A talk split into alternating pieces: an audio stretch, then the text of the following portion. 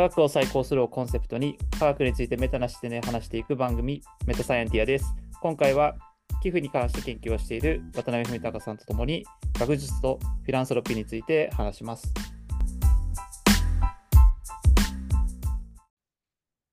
あのサイサイエンスとあの寄付っていうところの関係で結構僕はすごい非常に興味持ってまして、で、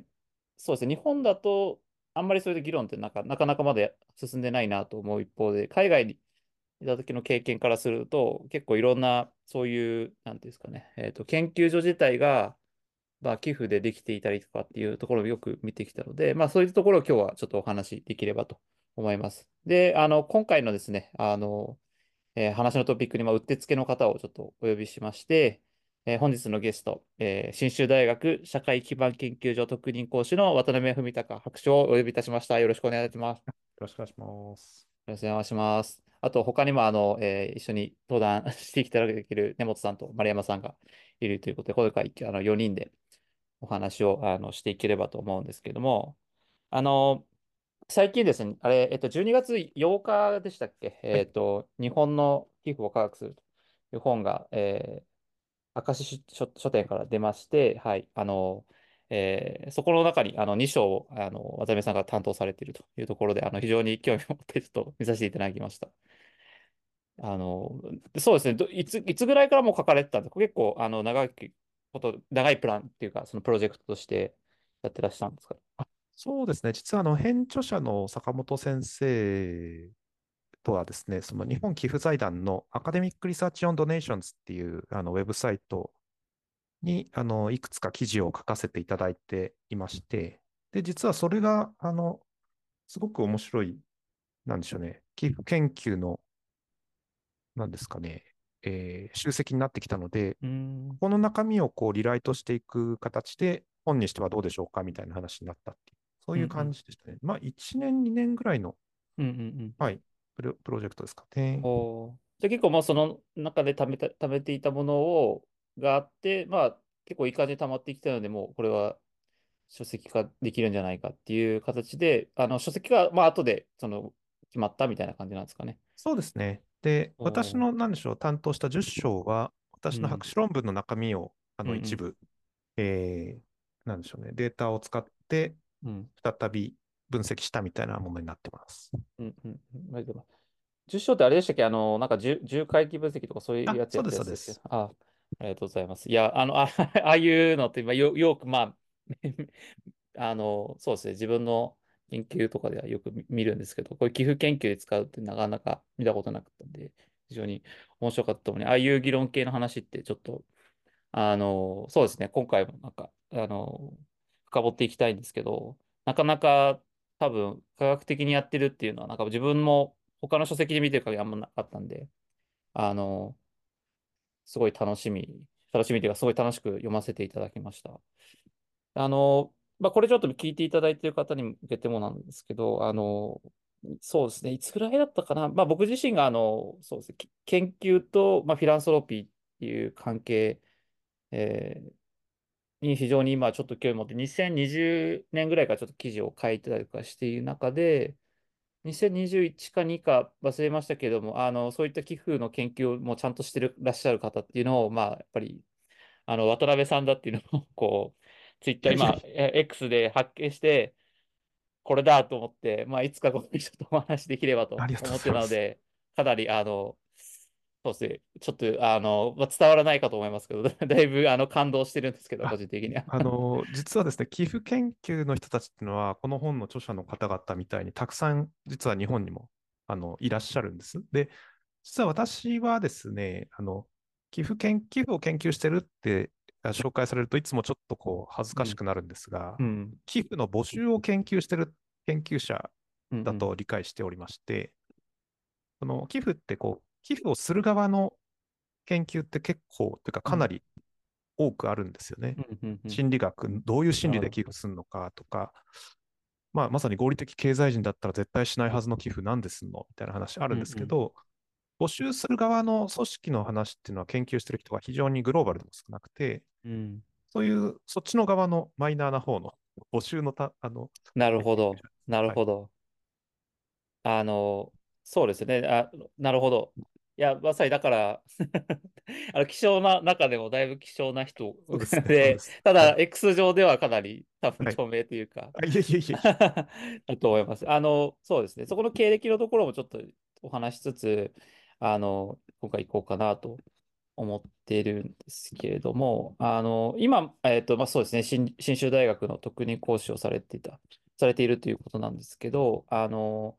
えーい今は、あの、そうですね、iPS 研究所の方とかとはちょっと離れてるっていう感じなんですかね。あ、実はですね、えっと、iPS 財団のお仕はい。事は、えっと、今、非常勤で関わらせていただいているっていう。ところです。はい。あ、ありがとうございます。だからそこら辺のところがちょっと過去、あの、紐、あ、紐解いていきたいなと思ってまして、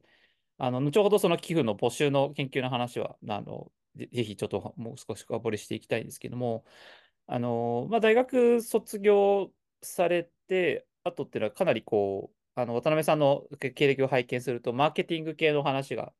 多くてですね。で、えー2012年か3年ぐらいからに、その社会的事業とか非営利事業の、あのクライアントに対するマーケティングっていうふうにちょっと見てます。あの、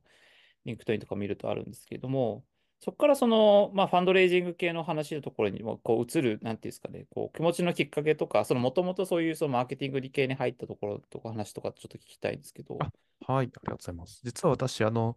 寄付の募集を初めてしたのは2000年の頃でして、もう23年目なんですけど、だい、あれですね、だいぶ、はい。あもう経験は終わりだったんですね。そうですね。あの、学部生の頃に、えっと、明日あが学生募金っていう街頭募金をやったのが初めてだったんですよね。あ、なるほど。で、で、その時にあまりにもですね、そうん、の、自分たちの工夫でうん、募金の集まり具合が劇的に変わるっていうことを体験して、うん、うん。むしろ寄付の方の面白さからマーケティングっていう分野に関心あを持ったっていう。あ、で、環境ベンチャーのマーケティング担当をうん、うん、こううん、2006年からやっていて、で、そのうちマーケティングコンサルティングみたいなのも頼まれるようになって、で、ん、してたところにですね、実は長男が、うん、えー病気を持って生まれましてですね、あ、こりゃ、あの、ちょっとヘルスケア関係の仕うん、事に、うん、あの、行こうかなと思ってた時に、ツイッうん、うん、ターで、当時のツイッター、今は X ですが、で、iPS 細胞研究所で、えーファンドレイジング担当者を集めてますと。うん、うん、なんか、募金やってた時の経験と、なんかマーケティング担当者としてベンチャー企。業で働いうん、てたのうん、うん。組み合わせたらいけるんちゃうみたいな感じがしてですね。それで着任したっていう感じでした。なるほど。いや、すごい、すごい、あの、うってつけの方だったんじゃないかなとそうですね。ただ、思います。まあ、うん、30そこそこのですね、人間、まあ、うん、ちょっとベンチャーで働いてました、学生の時募金してましたぐらいの人間が、まあ、天下の iPS 細胞の寄付募集、年間5億円目標ですみたいなところにのこのこと着任してですね、うん、うん。これ失敗したら取り返しつかんぞみたいなことに着任してから気づいてですね、やばいとこ来てしまったみたいな。うん、うん、で、まあ、それで困った自分は、あの、図書館に足を運んでですね、なんかヒントないかって、こう、本とか論文探したんですよね。うん、うで、ん。その時に出会った論文が、なんでしょうね、今の寄付研究につながっったわけなんですけど。うん、はい、うん。なるほど。じゃあ、本当にもうそうですね。先にそういう気持ちがあって、あの、経験があって、マーケティングっていうところに興味があってっていうはことなんですけど、あの、そうですね。なんか、まあ、き寄付だけじゃなくて、そのお金集め全般なんですけど、その、まあ、ママーケティングっていうのは、その集集団に対しての、こう、なんていうんですかね、発信っていう一方で、結構営業的な側面も、個人個人だと結構、こういう寄付系のやつって、大型の寄付入れてかくれくれる、くださる方って、あの、こ個人も結構集中的に狙うとかそういうのもあるのかなと思いつつ、まあ、そこら辺はもう本当にそのあれなんですかね、その集団に向けてのマスマ、マス、マスとは言わないまでも、えーマーケティングが中心だったのか、もう本当に営業みたいなのをされていらしたのはどう、どういう感じになるんですか？あ、そうですね。あの、おそらく寄付募集ってプッシュとうん、プルのうん、2タイプがあると思っていて、うん、で、iPS 細胞研究の仕事に限らず、私はどっちかというとプルの仕事うん、を好うん。むタイプです。なるほど。というのは、寄付って基本的にはその、すごく任意性ですとうん、うか、ん、うん、自発性が重要な行為で、うん。例えばピアプレッシャーに、ピアプレッシャーのよによって寄付した人は満足度が低いみたいなですね、そういう研究もあるんですけど、そうですね。そうなんです。だから、できるだけうんうん。その人の自発性をうん生かす形で寄付が発生するようにしたいとうんうんうんは思ってますよね。うんそうですね。なんかあの、こちらのあやつでも、そのどういった要因が、まあ、寄付にはい効くかとか、そういう話があるんですと思うんですけど、その、きその、一方で、他の章のところを見ると、その、なんだろうな、優しすぎる人は、なんか現実と、なんかちょっと行き過ぎると、それはそれでちょっと怖いと思われるとか、なんかそういう話もはいはい。で、あの、そうですね。まあ、まあ、過剰になりかさす、お願いされたりすするっていうみたいなのっていうのを、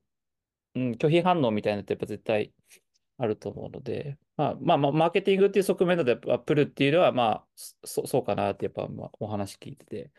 マッチしてるんだなっていうのは思思いました。で、あの、そうですね。いや、まあ、だいぶすごい大きいかあのお金をどんどん集めるみたいな感じで、多分あのどんどんその経歴とか見ると、目標額も上がってるような気が するするんですけども、えっと、そうですね。そそれはな、なんていうんですかね、その、まあ、達成できなくて、まあ、年々やっぱり上がっていくこう実感みたいなものが、その、まあ、研究、こういうひも、ひもその文献をし調べていく中で、こう自分としても実感がなんかこうああって、数値としても伸びていったって感じなんですかね。えーっとですね、大きかったのはおそらく、その、要は、いわゆるオペレーションズマネジメントっていう分野が経営学にありまして、はい。その仕事をスムーズに流していくにはどうしたらいいんかみたいなことを研究してる分野なんですけど、その中の、あの、Theory of Constraints っていう TOC と呼ばれるし理論について知ったのが大きかったですかね。それはあの、多分ザ・ゴールっていうですね、うん世界的に売れたビジネス小説で有名な、あの、はい、理論でして、うーん。ザ・ゴールは本当に製造業のはい生産性改善で有名ですよね。えーいや、ちょっと僕はこの本はよく知らないんですけどもあ本当です、か？はい。僕はあの、とあ、根本さん読んだことある感じですよね。黄色いやつですよね。あ、そうです、そうです。うーん、本あれ当だ。ってうんうん結局なんでしょうね。実は理論としてはどんどんこう進化していっていて、うん例えばこうサービス業に応用されたりとか、そのもっと、なんですかね。要は、えっと、プロダクションマネジメントだけじゃなくて、それこそマーケティングですとか、うんその企業経営のさまざまな領域にあの、まあ、影響を及ぼしている理論なんですけど、それはかなり、なんでしょう。チームが大きくなっていって、うんそれでもこうアウトプットが、なんでしょうね、低減していかないようにっていうかですね。うん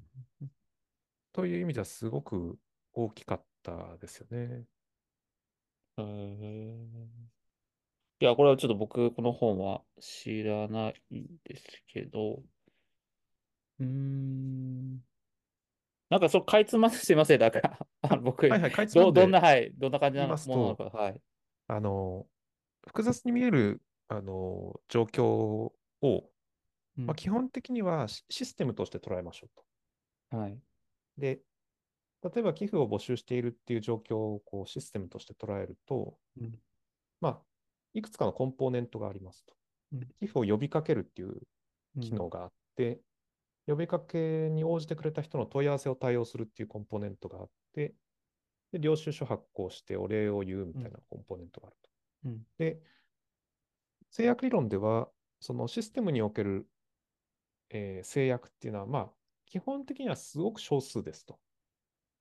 うんある部分、あるコンポーネントが制約になってアウトプットが伸びないうんうんみたいな状況を、まあ、解消しようとするわけですね。制約にこうんううん集中することで。なるほど。で、あの、例えば寄付募集で言うと、そもそもこう、呼びかけないと問い合わせは来ないので、うん一番最初の段階では呼びかけの量っていうのが制約なんですよね。うんうんで、バーッと呼びかけると、うんうまくいった場合は問い合わせがわっと来て、うん今度はそこに待ちが生じるっていうか、うんそのお待たせしちゃってクレームになったりとかするわけです。うんうんうんそこの状況においては、実は制約は移動していて、うんえー問い合わせ対応キャパシティっていうのが次の制約になっていると。で、そんな感じでこう動いていく制約に対して次々と手を打っていくと、アウトプットはばどんどん増えていくというのが、うんうんまあ、理論上予測されるうんうん。動きでして、まあ、それにできるだけ近いような状況を作っていってたというのが、なるほど。はいなるほど。そうですね。まあ、なんかスタートアップのところとかでも、まあ、そういう、うん、その、まあ、短期的なゴールを設定しつつ、それのアウトプットに応じてボトルネックが移動していくので、それで合わせていくと、まあ、大きくなる。で、まあ、うそれが対応できれば、で、対応できなければ死ぬっていうあそうですそうです ことだとは思うんですけども、なるほど。あ、面白いですね。なるほど。ちょっと、あの、今、ポチったので 後で、はい、見たいと思いますね。なるほど。じゃあ、まあ、なるほど。そういうふうな形で進めていけたと。あの、この財団自身は、えっと、おじゃあ、立ち上げの時から、大体同じ時期ぐらいから、まあ、いらっしゃったって感じなんですかね。2012年ぐらいがいあれなんですかね。えっと、iPS 細胞研究所に着任したのが2013年でして、うん。で、えっと、iPS 財団が研究所の一部を切り離す形で設立されたのが、えー活動開始したのが2020年ですね。うん。うんはいだから7年研究所、3年財団っていう感じの。ああ、なるほど。はいなるほど。2020年に財団だ。なるほど。あ、じゃあ、えっと、研究所自体はもう、どっちもあれなんですかね、その京都大学に所属してる感じなんそれともちょっと後半、あの2020年の財団の方は離れてるみたいな感じ財団は別法人ですね。あの要は京都大学の関連法人っていう位置づけになってます。ああ、なるほど。やっぱ受けやすさとかそういう、あの、えー、もろもろの処理含めてそういう法人化した方がやりやすかったっていうことなんですかね？そうですね。メタサイエンス的に言うと多分、はいなんて言うんでしょう。その、いわゆる橋橋渡し業務、うんうん橋渡し的なファンクションって、その、外部の法人を設立されるケースってすごく多くて、うん多分スタンフォードもそういう法人を持っうん。てるんでうんうん。すけど、そういうこう、なんでしょうね、大学の産学連携に関わる部門を切り離してスピードアップするっていう、そういう文脈の流れに位置づけられると思います。うんうん。ありがとうございます。なるほど。まあ、結構その、あれなんですかね、やっぱり、えー独自の機能を持つような組織は、ある程度自立性を持たせるために切り離すっていうのは、まあ、結構そうですね、割と上等手段うん化してるっていう、上等手段はい、感じなんですかね。で、それがまあ、ある程度多分お金も集まるしっていうのがまあ見えてきていうのがまあそのタイミングだったっていう感じなんですかね。じそうですね、実はあの財団になるときに、はい。要は研究所の、えーにいた人ですとか、うんあの、なんでしょうね、えー設備とかをうん。財団があの管理するということは、その分のお金を渡してあげなきゃいけなくて、iPS 細胞研究所の基金から100億円を移管してるんですよね、財あ団。あ。なので、まあ、その100億円があったっていうのは非常に大きかったんだろうなとうんうんうん。思いますね。えー、いや、面白いですね。なんかあの、これは別観点なんですけど、僕がそのいろんな財団を見ていたときに、大体、えーすはじ、始める時の最低額って大体200億円とか、とかぐらいですよね。あの、えっと、カル、か、えー、かぶり財団っていうあの、うんアメリカのやつとか、えっと、まあ、そうですね。えっと、あと、どこだっけな。えーそうですね。ノーベル財団は多分400億とかそれぐらいですけど、まあ、上がってってっていうことだと思うんで、あの、そんなに多くないかなと思いつつ、なんかそれぐらいの、まあ、100数百億ぐらい大台になってくると、まあ、運、運用もされてるのがちょっとわかんないですけども、そういうのを、なんか、いろいろ含めて、まあ、やりやすくなるぐらいの大台になるって感じなんですかね。そうですね、少なくとも何て言うんでしょう。あの、年間、例えば10億、20億使っていったとしても、うん。数年は持つっていう。うんうんうん。なるほど。全然盤石とは思ってない船出だった記憶はありますね。うんうんうん。いやー、そっから打ち上げまで行って、まあ本当に今、だったかな、山中先生はやっぱりマラソンやってるのみんな見て、なんか、頑張ってると思って、すごい集めてらっしゃったのは、なんかすごい記憶に残ってますし、今でも多分やってらっしゃるんだとは思うんですけど、うん。やっぱりその、今日も実はなんか他の方とあのお話ししてて、あの、やっぱり、まあ、山中先生みたいにそのオリジナルというか、その立ち上げた人たちが結構呼びかけたりとか、実際にやること結構大事だみたいなうん。話はあるん、いや、その方たち結構おっしゃってて、まあ僕自身もなんか、うん、スポンサー集めとかにこう、走ると、うん、まあなんか、その、そういうのが大事だなとは思うところもあって、ただまあもちろんプッシュ、プルでまたか変わってくるんだと思うんですけど、なんかその、えー財団でやるやり方みたいなのと、その、まあオリジナルの、例えば山中先生がやっていくところの、その、なんですかね、ブランディングみたいなのって、どういうふうになんか戦略とかなんかこう持ってやるのか、なんかそこら辺の話し合、打ち合わせみたいなのって結構されるんですか？あんまりそこら辺は考えてないって感じなんですか？そうですね。あの、なんて言うんでしょう。お私は本当にありがたいことに、こう、うん。かなり、なんでしょうね。そのいろいろ好きに企画させてもらった。ここ10年だったなとは思ってういましん、て、で、ほやっぱりサイエンティストの方々の組織なので、うん、なんか、ペイペイが僕の経験ではとか言っても説得力ないんですよね。だからやっぱり、り、こういう研究がありましてと。で、こういう打ち手がおそらくあのうまくいくんじゃないでしょうかみたいなことはすごくしてた記憶があって、ちょうどその頃ってあの、行動経済学がすごく注目されてきて、うん、うん、ナッジって言葉がもうバズワードみたいになって、うん、で行動経済学分野のこう佐々木周作先生っていう先生がいらっしゃるんですが、佐々木先生との出会いもすごく僕にとって大きかったんですよね。えーあ、その、すいません。ありがとうございます。えっと、佐々木周作先生は、そのどういう、あの、研究をされている？あ日本におけるあの、まあ、寄付の研究もされてますし、うん、うん、そのナッジに関するあの、はい書籍をうん、うん、出されてますし、まあ、クラウドファンディングの本ですとか、うん、うん非常にこう、なんて言うんでしょう、実社会におけるアプリケーションにも、なんでしょうね、非常にこう、うん。影響力のある先生だと理解してまして、おあおお若いんですけど、私よりよっぽど。あの、あ、そうですね。へえ。あ、根本さんもご存知？あ、僕実は佐々木先生、あの、東北学院大学にはいはい。進されてたと思うんですけど、はいその時に話聞いたあことあ、がはい。で、多分横浜のナッチユニットとか入られてたとはいはい、そう。思うんですけど、うんあなんかちょっと僕のイメージだと、どっちかっていうと寄付とかっていうような文脈ではなくて、先生のイメージはどちらかというと、こうなんか政策における、こう、いわゆるこう、例えば医療とかの。どうやったら、えーワクチンの普及率が上がるんだろうねみたいな、まだその時は多分 COVID ではなかったような気がするんですけど、それでもそうですね。まさにあの、COVID で、あの、ナッジがすごい社会的に必要とされたっていうのは間違いなくあって、はい。なんですけど、実は、えっと、佐々木先生は博士論文をあの、クラウドファンディングプラットフォームのデータをもらって執筆されていて、そうなんです。え寄付に関する博士論文で博士号を取られてるんですよね。もともと確か銀行にいらっしゃったと思うそうです、それがつながりがあるんですかね。僕、なんか佐々木先生、そういったイメージなかったので、なんかどういった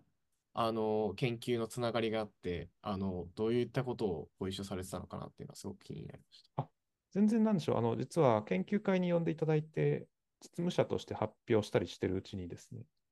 その、同じ研究会で発表される先生方の、まあ、若い研究者の方々の発表、寄付に関する研究会なんですけど、その発表が本当面白くて、もうなんか、当時もう17、8年寄付についてやってたわけで、もう寄付については知らないことあんまり少なくなってきたなとか思ってたら、もう大間違いだったということに 気がついてですね。こんな面白い分野があるのかと思って、行動経済学会に即、はい、入会してですね。で、行動経済学の立場からの寄付研究とか、マーケティング論の寄付研究を読み漁ってるうちに、博士課程に気づいたらいたみたいな感じでしたね。はい。なるほど。いや、めちゃめちゃそこら辺の話も含めて面白いなと思って、あの、僕の前の研究室は、えー教、そうですね、教科学習と神経の、まあ、研究してるんですけど、まあ、これだけでもちょっとあの分かんない方もいるんですけども、あの、やっぱ行動経済学とともになんかちょっと流行った分野として、その神経経済学の分野があって、で、そこでその大竹先生と、あと田中沙織先生っていうのがいらっしゃって、田中先生が、まあ、僕の前のラボの、あの、えーあえっと、姉弟子、姉弟子になるのかな？そうですか。はい、になるんですよね。そうですか、そうですか。はい。で、だからか彼女は割とその、まあ、人間のそうですね、行動の方にもちろん行って、その報酬との関係っていうのをうんうんうん言ってるんですけども、まあ、僕自身のはもう少しその神経寄りというところで、はい、違いがまああって、えーっていうところで、結構だから行動経済学系の話っていうのはまあ聞く機会があるんですけど、もちろんちょっと人間のそのナッジとかそういう話とかあんまり、はい、知らなくて、ただここら辺のあの動きっていうのは何かしらこう、なんか皆さんいら、いらっしゃるなっていうのはなんとなく、はい、見てたので、うん、なんかそういう関係あるのってなかなか面白いですね。なるほど。確かに、ナッジ系の話から来てるっていう感じなんですね。面白いですね。いや、なんかもう、あの、もう結構パート1の部分はだいぶ熱くなったかなと思いつつ、丸山さんの方からもなんか、ぜひ、あの、あ、はい。えっと、あ、あおすごく面白いです。えっと、ちょっと話戻っちゃうんですけれども、あの、先ほど制約理論っていう話があって、そのボトルネックがその寄付募集においてもいろいろあって、そこをこう手当てしていくことによって、うまく回り出すっていうお話があったと思うんですけど、その iPS 研究所の初期の段階っていうのはどういう感じだったのかっていうのをちょっと聞きたいなと思いまして、はいあの、渡辺さんがもう一人で回してるような感じだったのか、あるいはもうちょっとチームでこう回していくみたいな感じになっていたのか、どの辺に苦労があったのかとか、いかがでしょうか？ありがと。うございます。えっとですね、これはあのゴールドラットジャーナルっていうあのところに、えっと、事例として取り上げていただいたので、それがですね、すごくあのいいんですけれども、あの私当時は、えっと、担当者としては、私プラス派遣職員の方一人で年間5億円が目標みたいな感じでですね、しかも契約職員ですから、あの、任期としては10ヶ月くらいだったのかな。もうなんか、なんてエクストリームな状況なんだとか思いながら。でも、あの、なんでしょうね。まずはこう、継続、あの、要は、一番寄付募集の鉄則としては、その、既存の寄付者の方々、すでに寄付をいただいた方々に対して、丁寧にこう、お礼と報告をして、で、来年も同様に寄付していただけるように促すっていうのが、一番コストの低い寄付の呼びかけ方法なんですよね。で、そういうところからスタートをして、で、そうすると、こう、なんでしょうね。じゃあ、あの、もっぺん寄付するよみたいな問い合わせがわっとくると。で、そうすると、私ともう一人だけなんで、もう全然問い合わせ回らないと。じゃあ、やばい、なんとかしようっつって、その、あれこれ手を打ったりですね。でもまあ、ちょっとやっぱ成長の踊り場ってやってくるんですけれども、その時にどういうブレイクスルーをしたのかみたいなのが、このゴールドラットジャーナルの方に載ってるので、それは、すごくこう、制約理論をどうやって使うのが、あの、なんですかね、現場としてはどんな感じなんだろうっていうのはよく見ていただける。あ、今ちょっとリンク貼っときますね。ありがとうございます。ちょっと、あの、後で URL、あの、これ、あれで、えっと、番組概要欄の方にあ、そうです貼っていきたいなと思いますので、はい。はい。チャットのところにありました。ありがとうございます。では、割と、えっと、人を増やすというよりは、その、2人のスタッフで、どうやってこう、うまくオペレーションを回していくかみたいなところが、最初は注力されたという感じですまあ、か。そうですね。人ももちろん増やしていったんですけれども、なんて言うんでしょうね。こう、まあ、ほ本当に私の実実力とかじゃ全然ないんですよね。この、ここ10年間の仕事っていうのは。その、ある意味マーケティング担当者として、プロダクトがすごい強力に、強力なものがあるという状況っていうのは、もしもうまくいかなかったら、マーケティングのせいだってすごくはっきりわかるじゃないですか。売れないっていう時に、マーケターの多くは製品がダメって言ったりすることあると思うんですけど、そもそも売れてるもの作ってねえじゃんみたいなことを言い始める人っていると思うんですけど、私はそれがちょっと嫌で、まあ、失敗したらまあ間違いなく自分のせいだろうっていうような環境をちょっと求めてたところがありましたよね。うん。プロダクトには全く問題ないどころか、プロダクトの潜在力がものすごくあると。でこれでうまくいかなかったら、もうマーケティングの失敗だろうっていうのは明確なので、うんここでやってみたいっていうのは思いましたね。ただ、その時に、あの、普通のものを売ってるわけじゃないじゃないですはいか。はいはいえっと、iPS 細胞による治療みたいな、将来のものに対する期待を、こう、に投資をしてくださいという話だと思うんですけど、その時に年間5億が適正な、その規模なのかって誰にもわからないところがあるような気もするんですが、そのあたりはどう、それは渡辺さんがはい。立てた目標なんですか、いえいえそれとも、あの、もう立ってた目標ですね。はいはいはい。はい。うん。ただ、なんでしょう、組織として、えーこれぐらいの財政規模があるので、補助的財源としての寄付金というのはこれくらい必要だろうなっていうのは、まあ、あの、決まってくる数字ですよね。問題はその、目標に対してどういう戦略でいくかによって、要は山間でやってたらいくら人がいても足りないでしょうから、その先行研究なり、適切であると思われる理論を一生懸命探してきたっていうのは、あの自分は頑張ったかなと思うんですけど、それをこう実際に動かしてくださったのは、まあ、私というよりは本当にもう歴代の職員、基金担当の職員の方々、本当に、まあ、頑張ってみんなでやってたしっていう感じですかね。ありがとうございます。でもやっぱり頑張るっていうのは、なんでしょうね。必ずしもアウトプットにはつながらないっていうのは間違いなくて、うん。どこを頑張らなきゃいけないのかを、その都度、なんですかね、制約っていうキーワードで特定できたっていうのは大きかったと思います。えー今回も聞いていただきありがとうございました。気になった方は、メタサイエンティアをフォローお願いします。また、ツイッターもやっています。えー、あと、えーメタアンダーバーサイエンティアをチェックしてみてください。それでは次回もお会いしましょう。さようなら。